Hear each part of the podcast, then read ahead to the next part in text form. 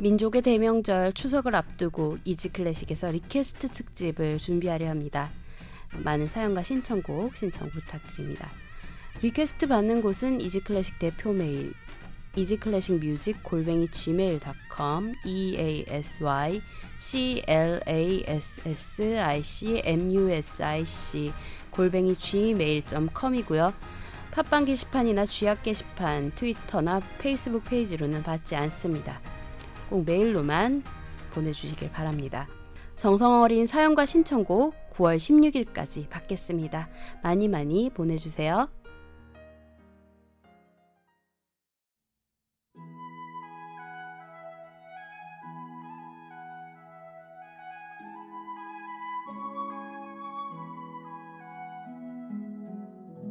운명의 붉은 실에 관한 이야기를 한 번쯤은 들어보셨을 겁니다.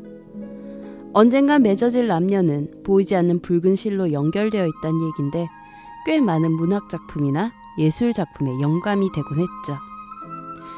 이 이야기는 중국의 속형 괴록에 나오는 월하노인 이야기가 가장 오래된 것인데 달빛 아래 책을 읽는 노인과 그가 가지고 있던 붉은 실에 관한 이야기입니다. 한 남자가 그 노인에게 자신의 인연을 물어보자 갓난쟁이 아이를 가르키기에 말도 안 되는 소리라면서 화를 냈는데 먼 훗날 결혼하고 나서 부인이 그 아이였다는 것을 알게 되었다는 것입니다. 보이지 않는 실이라니 어, 요즘 같은 세상에 터무니없는 이야기라곤 하지만 오늘도 많은 사람들이 자신의 실을 따라서 인연을 찾기 위해 노력하고 있습니다.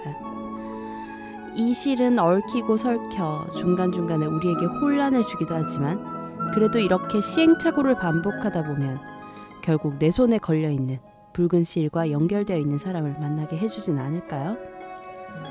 찬바람이 어제보다 조금 더 차가워지는 오늘입니다.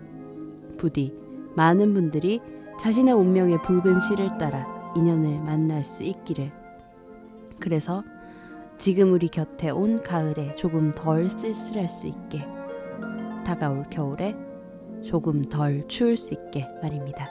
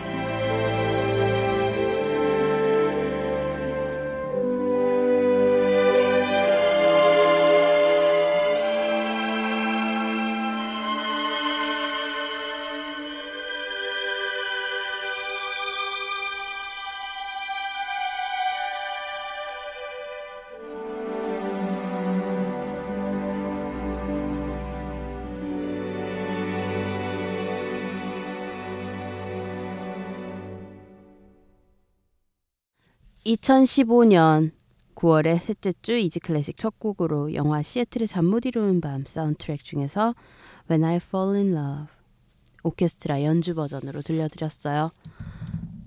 음, 운명의 붉은 실 많은 분들이 내 짝은 어디 있나 하고 그 붉은 실 따라가고 계실 것 같아요.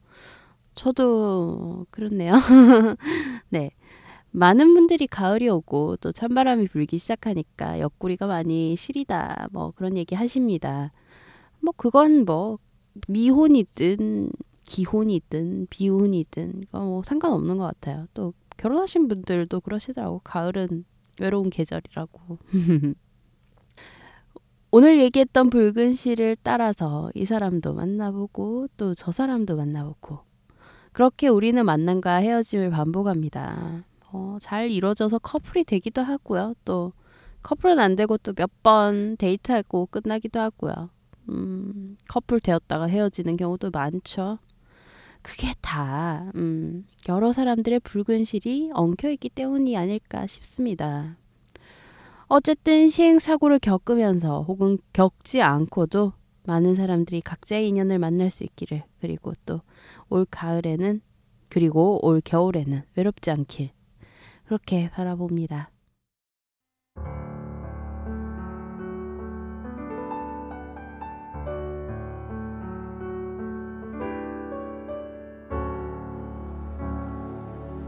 여러분은 지금 쉬운 클래식 음악 팟캐스트 이지 클래식을 듣고 계십니다.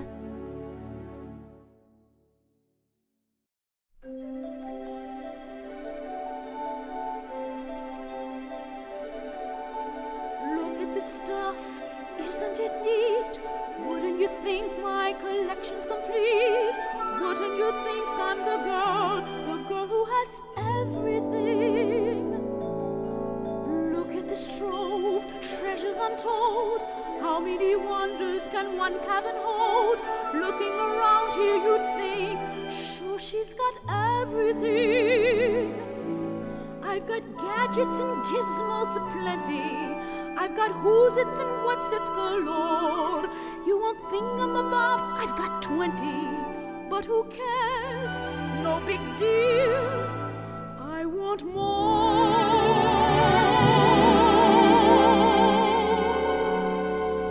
I wanna be where the people are. I wanna see, wanna see them dancing, walking around on those, what do you call them? Oh, feet flipping your fins, you don't get too far. Legs are required for jumping, dancing, strolling along down the what's that word again? Street. Up where they walk, up where they run, up where they stay all day in the sun. Wandering free, wish I could be part of that world. What would I give? I could live out of these waters, what would I pay to spend a day warm on the sand? You on land they understand, bet they don't reprimand their daughters, bright young women, sick of swimming, ready to stand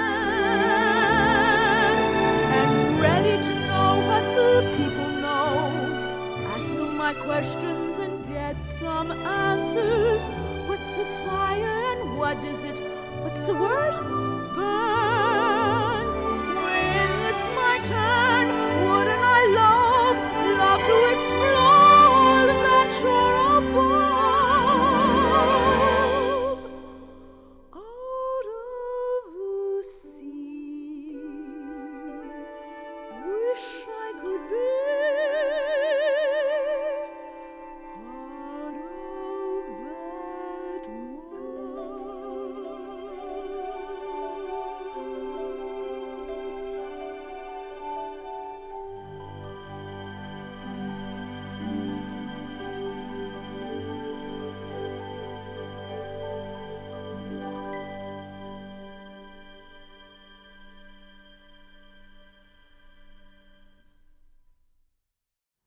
디즈니 애니메이션 The Little Mermaid 인어공주 OST 중에서 Part of Your World 네, 소프라노 바바라 헨드릭스의 노래로 함께 들었습니다.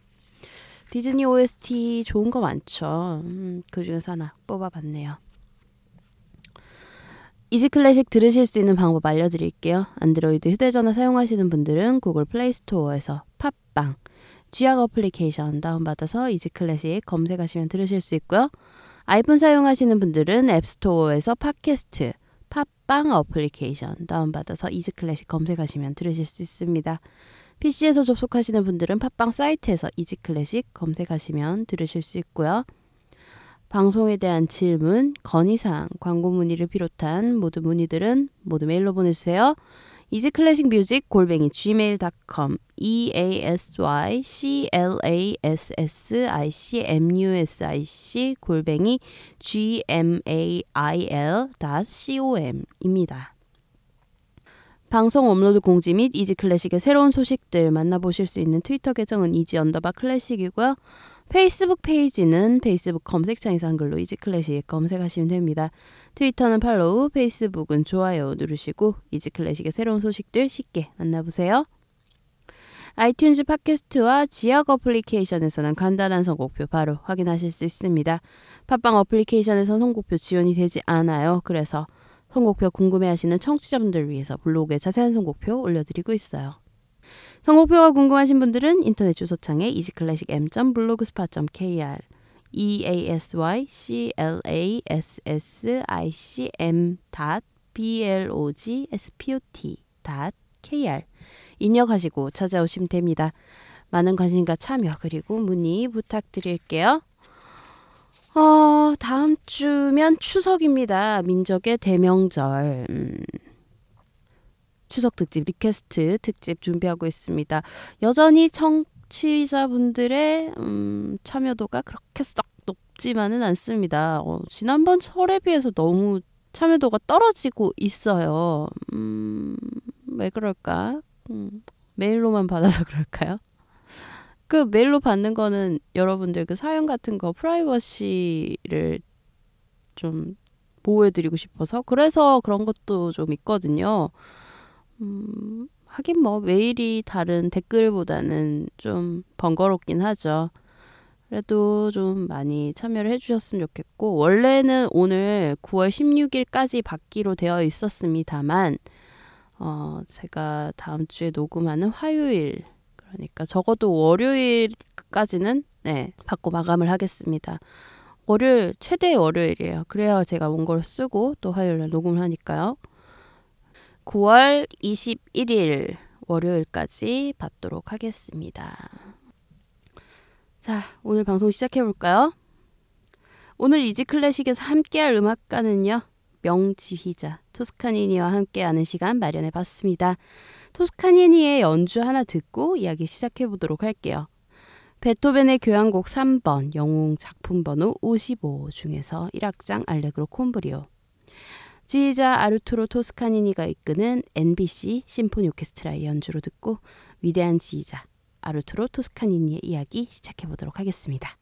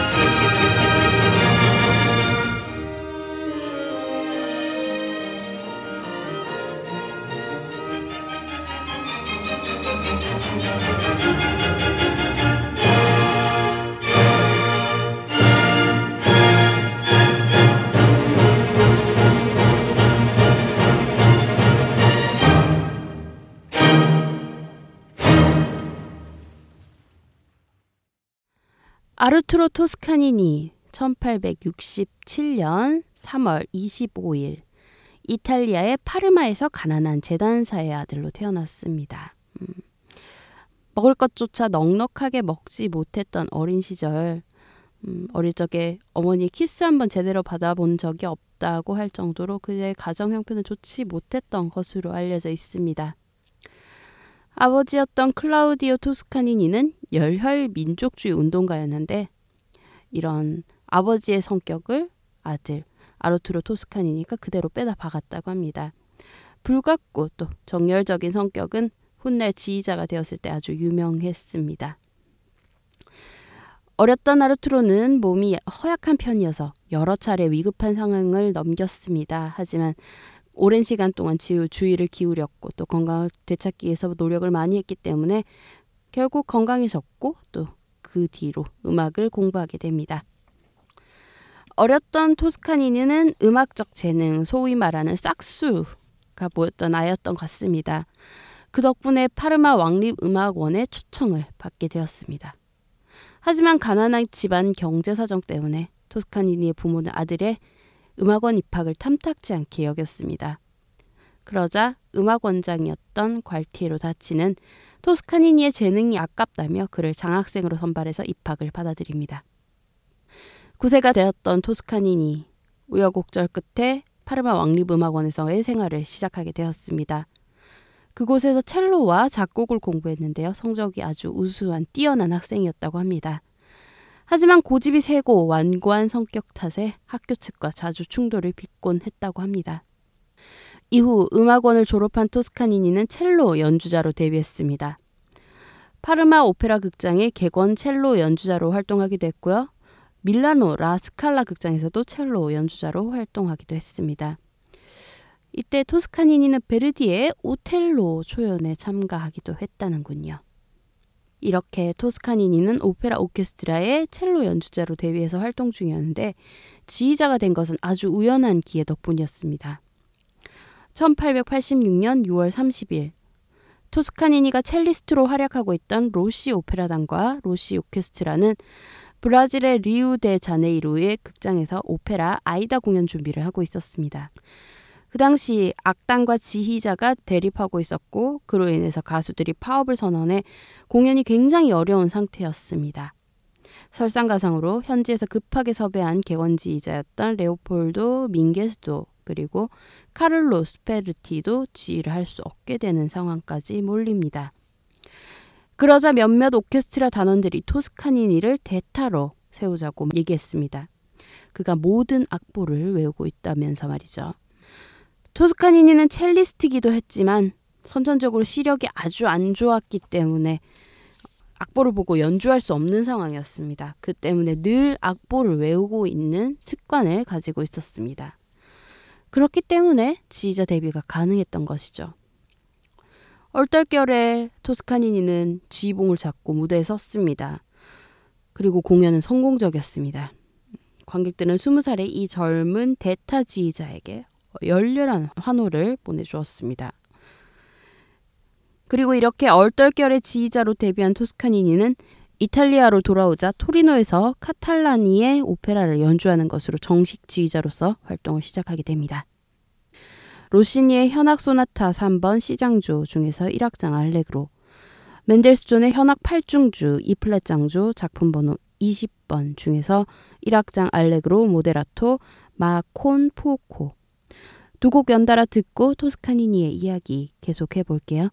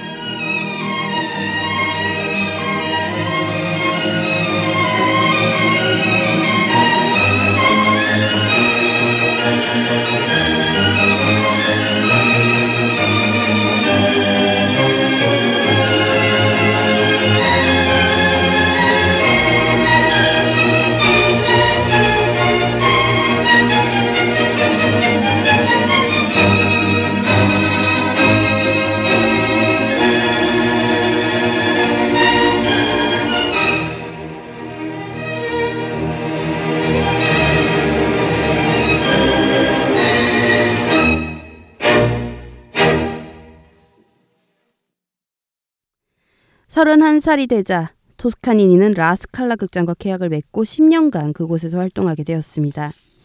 그리고 그곳에서 이탈리아 베리스모 오페라뿐만 아니라 바그너, 베를리오즈, 드비시 등 이탈리아 외의 외국 작곡가들의 오페라도 과감히 상연하기 시작했고 보수적인 이탈리아 오페라계의 새로운 작품들을 도입하기 시작합니다. 그 대표적인 예로 레온카발로의 팔리아치, 푸치니의 라보엠, 그리고 서부의 아가씨, 조르다노의 목류병의 여인, 보이토의 네로네, 푸치니의 투란도트 등의 작품들을 초연했습니다.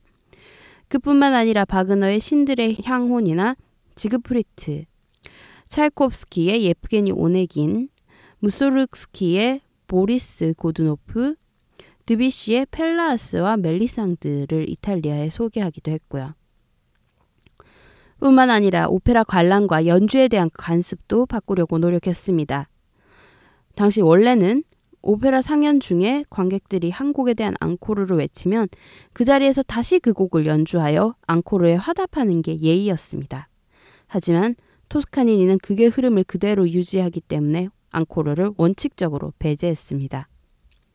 이 때문에 큰일 날 뻔한 적도 있습니다. 토스카니니가 시칠리아 팔레르모에서 공연할 때였는데 토스카니니는 자기가 주장한 대로 관객들의 앙코르를 무시했습니다. 그러자 화가 난 시칠리아 관객들이 토스카니니를 습격하려고 했다고 합니다.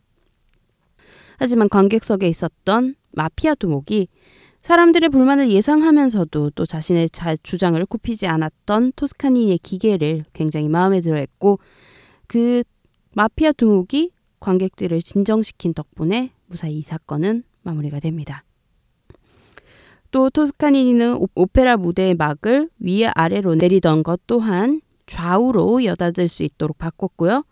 여성 관객들이 모자를 쓰고 관람했던 이전의 관습도 허용하지 않았고 오페라 상연의 마무리를 발레로 했던 것도 없앴습니다. 한마디로 토스카니니는 보수적이었던 이탈리아 오페라계의 개혁자였던 셈이었습니다. 하지만 이런 개혁적 성향은 토스카니니와 라스칼라 극장의 사이에 틈을 만들었습니다. 1908년 토스카니는 라스칼라를 떠나 뉴욕의 메트로폴리탄 극장으로 향합니다. 이탈리아에 이어 뉴욕에서도 토스카니는 분명 대단한 지휘자였습니다. 하지만 그의 성격이 문제였습니다. 어, 당시에 저명했던 음악 잡지 뮤지컬 아메리카는 이렇게 평가합니다.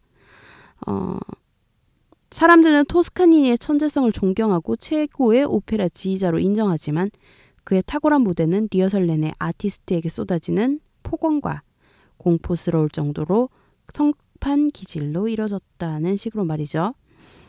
실제로 토스카니니는 그가 결정한 것은 무조건 해야 하는 시기였고 그 때문에 경비와 예선을 고려하지 않아서 극장과의 충돌을 자주 빚습니다. 물론 그것은 그의 완벽주의 성향 때문이었습니다만 그래도 극장 입장에선 그렇지 않죠. 그러다 보니 메트로폴리탄과의 사이에서도 문제가 발생했고 결국 토스카니니는 메트로폴리탄을 떠나게 되었습니다. 메트로폴리탄 측에서는 다시 토스카니니를 돌아오게 하려고 끊임없이 콜을 합니다. 하지만 토스카니니가 늘 거절했습니다. 그리고 뭐 덧붙였다죠? 지휘? 음, 네, 할게 하긴 하는데 메트로폴리탄의 잿더미 위에서. 아. 1920년 다시 라스칼라 극장으로 돌아온 토스카니니는 무솔리니의 파시스트 정부와 맞닥뜨리게 됩니다.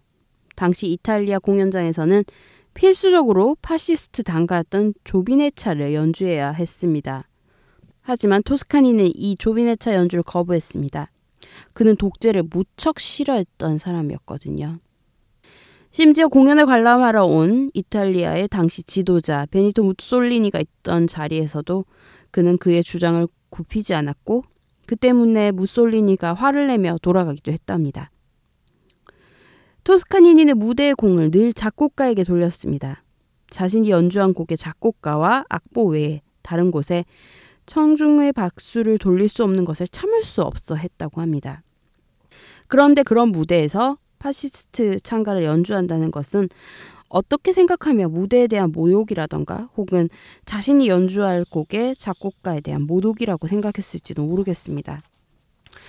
또 파시스트 정권과의 마찰뿐만 아니라 이탈리아 오페라계의 개혁으로 인한 충돌과 마찰, 제작비를 줄이고자 하는 극장 운영진과의 충돌 등 토스카니니가 이탈리아를 떠날 수밖에 없는 상황이 계속 이어집니다. 어느 날 파시스트 정권과 계속 날을 세우던 토스카니니는 공연을 위해 극장으로 향하던 중 파시스트 당원들에게 폭행을 당했고 그것을 계기로 고국 이탈리아를 떠나게 됩니다. 그리고 결국 고국 이탈리아를 떠나 미국으로 망명했습니다. 그리고 죽을 때까지 미국에서 머물렀습니다.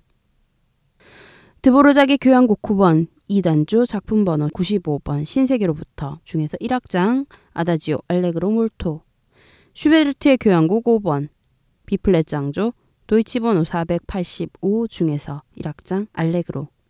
두 곡 다 토스카니니가 이끄는 NBC 심포니 오케스트라의 연주로 들려드릴게요.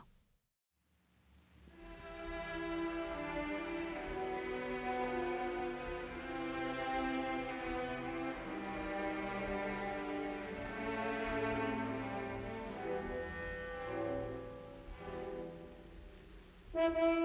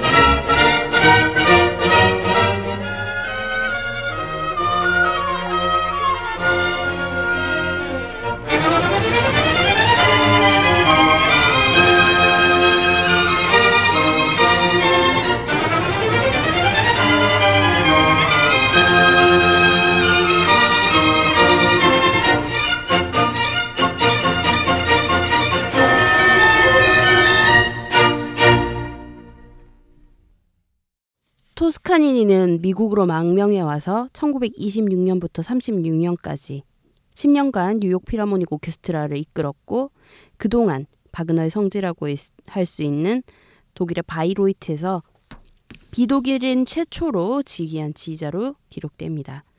물론 그가 이끌었던 뉴욕필 또한 비독일 오케스트라 최초로 바이로이트에서 연주한 오케스트라로 기록되었고요. 앞서 언급했듯 토스카니니는 무대에서의 모든 영광을 작곡가와 그 악보에 돌리는 지휘자였습니다. 자의적인 해석을 무척 경계했고 악보대로 연주하길 원했었죠.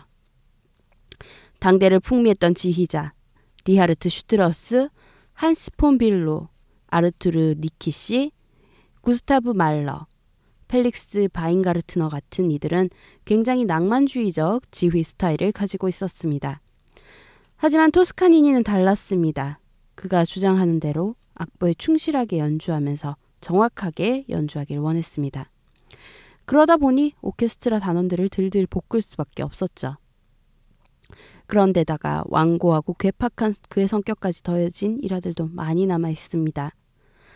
리허설을 할 때마다 습관적으로 여기서 포르티시모를 원하는 것은 내가 아니라 베토벤이라고 소리를 질렀고 리허설 때마다 no를 외치는 탓에 늘 목이 쉬어 있었으며 이 때문에 오케스트라 단원들은 그런 그를 토스카니니가 아닌 토스카노노라는 별명으로 부르기도 했다고 합니다. 실제로 유튜브에서 토스카니니의 리허설 영상을 찾아볼 수가 있는데요. 궁금하신 분들은 찾아보시길 바랍니다. 불같이 화를 내는 토스카니니를 만나실 수 있을 겁니다. 리허설을 하다가 자신의 마음에 들지 않으면 악보를 찢어버리거나 지휘봉을 꺾어서 부러뜨리는 일은 아주 예사였고요. 한 번은 지휘봉을 부러뜨려서 던졌는데 잘못 던져서 오케스트라 단원의 눈을 다치게 하기도 했습니다. 또 가끔은 지휘봉을 부러뜨리는 게 자기 뜻대로 안 되면 자신의 손수건이나 위도스를 찍기도 했다고 하는군요. 연주 중에 화가 나면 시계를 집어 던지거나 극장 직기를 던져버리는 일도 많아서 토스카니니의 팬 중 하나는 그에게 시계를 선물하면서 연습용과 연주용 두 개로 나눠서 선물을 했다고 합니다. 연습용으로 던질 수 있는 것은 싼 것, 비싼 것은 던지지 않을 연주용으로 선물했겠죠?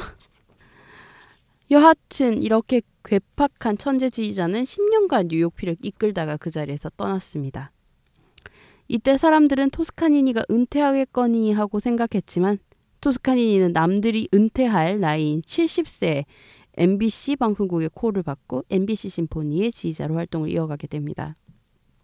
MBC 방송국은 쉬고 있던 토스카니니를 위하여 오케스트라를 조직한다고 발표했고 결국 이 NBC 심포니는 토스카니니를 위하여 조직되었다가 토스카니니 사후에는 자진 해체하는 그야말로 토스카니니만을 위한 오케스트라였습니다. 1937년 12월을 시작으로 그는 NBC 심포니와 활동을 시작합니다. 이때 남긴 레코딩은 어마어마한 양으로 실제 우리가 감상하고 있는 토스카니니의 연주 음반들은 대다수 이때 녹음되었습니다. 그리고 MBC랑 방송한 게 MBC랑 녹음한 게 가장 상태가 좋은 편입니다. 제가 이번에 선곡하면서 이것저것 들어봤는데요. 다른 곡들은 너무 지직거려서 상태가 좋지 않아서 들을 수가 없겠더라고요. 토스카니니가 87세에 은퇴하기 전까지 그가 소화한 레퍼토리는 최소 53명의 오페라 작곡가 그리고 117곡의 오페라 175명의 작곡가 480곡의 관현악곡이라고 합니다. 이게 최소니까요. 더 많을 수도 있다는 얘기죠. 레퍼토리만큼 어마어마한 레코딩도 남겼고요. 이렇게 왕성하게 활동했고 전설급 지휘자로 남았기 때문에 후대의 후배 지휘자들에게 미친 영향도 무척 컸습니다. 실제로 우리에게 익숙한 거장 헤르베르트 폰 카라야는 아마 토스카니니의 영향을 가장 많이 받은 그런 지휘자로 보입니다. 데뷔 당시 토스카니니를 연상시키게 한다고 해서 토스카라얀이라고 불릴 정도였다고 하니까요. 토스카니니의 마지막 공연은 1954년 4월 4일에 있었던 바그너의 타노이저 공연이었습니다. 갑자기 지휘를 하던 토스카니니가 갑자기 지휘를 멈추고 30초간 멍하니 허공을 바라봤고 이내 정신을 차리고 나머지 뭐 연주를 무사히 마치긴 했지만 그 뒤로는 공개적인 자리에서 지휘봉을 잡지 않았습니다. 그리고 이 공연 후에도 그는 예정되어 있던 마지막 레코딩 작업에 박차를 가했습니다. 이때 녹음된 베르디 오페라 두 편이 그의 마지막 음반이 되었습니다. 1971년 1월 16일 만 89세의 위대한 지휘자 토스카니니는 뉴욕의 자택에서 숨을 거뒀습니다. 임종 직전 의식불명 상태에서 허공에 지휘를 하기도 했다고 전해집니다. 그를 위해 조직되었던 NBC 심포니 오케스트라는 1년간 지휘자 없이 토스카니니를 추모하는 음악회를 하다가 자진 해산했습니다.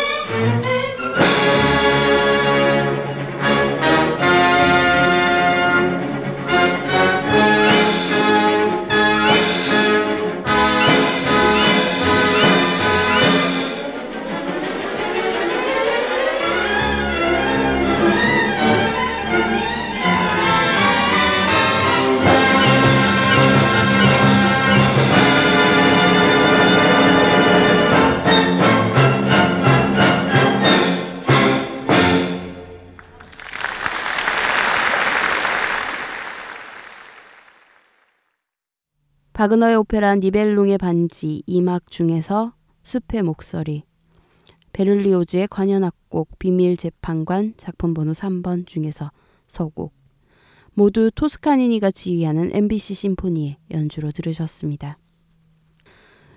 토스카니니의 둘째 딸인 와한다는 유명한 피아니스트 블라디미르 호로비츠와 결혼했다는 사실은 이미 호로비츠 특집에서 말씀드린 적이 있기 때문에 잘 아실 거라고 생각합니다.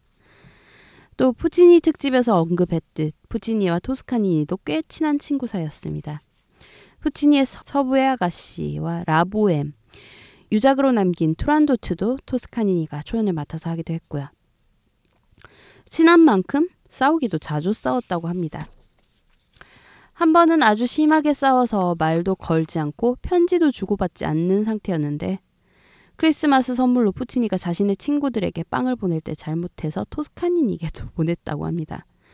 푸치니가 뒤늦게 토스카니니에게도 빵을 보냈다는 걸 알게 되고 크리스마스 빵 잘못 알고 보냈음이라며 전보를 보냈고 토스카니니는 크리스마스 빵 잘못 알고 먹었음이라고 답장을 보냈다고 합니다.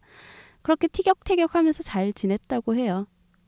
또 토스카니니는 리하르트 바그너의 아들이었던 지그프리트 바그너와도 친교를 맺고 있었는데요. 지그프리트가 죽은 이후 바이로이트, 즉 바그너 일족이 히틀러와 긴밀한 관계를 유지하자 그쪽과 아예 교류를 끊었다고 합니다. 뭐 독재 정권이 싫어서 고국 이탈리아를 떠나서 미국으로 망명했던 그런 토스카니니였기 때문에 어쩌면 바그너 일족의 그런 행보에 당연한 반응이었을 겁니다. 그리고 리하르트 슈트라우스와도 굉장히 친하게 지냈다고 하네요. 음. 슈트라우스의 곡을 본인 허락하에서 이탈리아에 한 공연장에서 공연하기로 계획했는데 공연 시기와 또 공연 장소가 굉장히 비슷한 그런 곳에서 슈트라우스가 직접 공연한다고 하는 소식을 들었다고 합니다. 그러자 뭐 한마디로 뒤통수 맞은 거죠. 음. 제가 관객이어도 작곡자 본인이 지휘하는 그런 공연장으로 갈 것 같습니다만 어쨌든 뒤통수를 맞은 토스카니니는 새벽 기차를 타고 슈트라우스를 찾아갑니다. 그리고 작곡가로서의 당신에겐 기꺼이 경의를 표하며 모자를 벗겼지만 남자로서의 당신에게는 모자를 10개라도 쓰겠다고 외쳤다고 합니다. 새벽 기차 타고 가서. 아, 토스카니니에 일하던 정말 찾아보면 찾아볼수록 재밌는 것 같아요. 워낙 불같은 성격이고 완고하고 고집 센 그런 성격이라 아마 더 그런 일화들이 많이 남아있는 것 같긴 합니다만 어쨌든 뭐 지인 관련한 일화들은 요 정도로 할게요. 오늘은 여기까지. 음, 또 기회가 되면 그런 일화들 소개해 드릴 수 있겠죠? 자, 오늘 이렇게 19세기 말 20세기 초중반을 풍미했던 지휘자, 이탈리아 오페라계의 혁명가였던 아르투로 토스카니에 대해서 알아봤습니다. 오늘 마지막 곡으로 사위인 호로비츠와 그리고 장인 토스카니니가 함께한 곡 준비했어요. 차이콥스키의 피아노 협주곡 1번 비플렛 단조 작품 번호 23 중에서 3악장 알레그로 콤포코 아르투로 토스카니니의 지휘 피아니스트 블라디미르 호로비츠와 MBC 심포니 오케스트라 연주로 들려드리면서 인사드릴게요. 평안한 한 주 보내세요.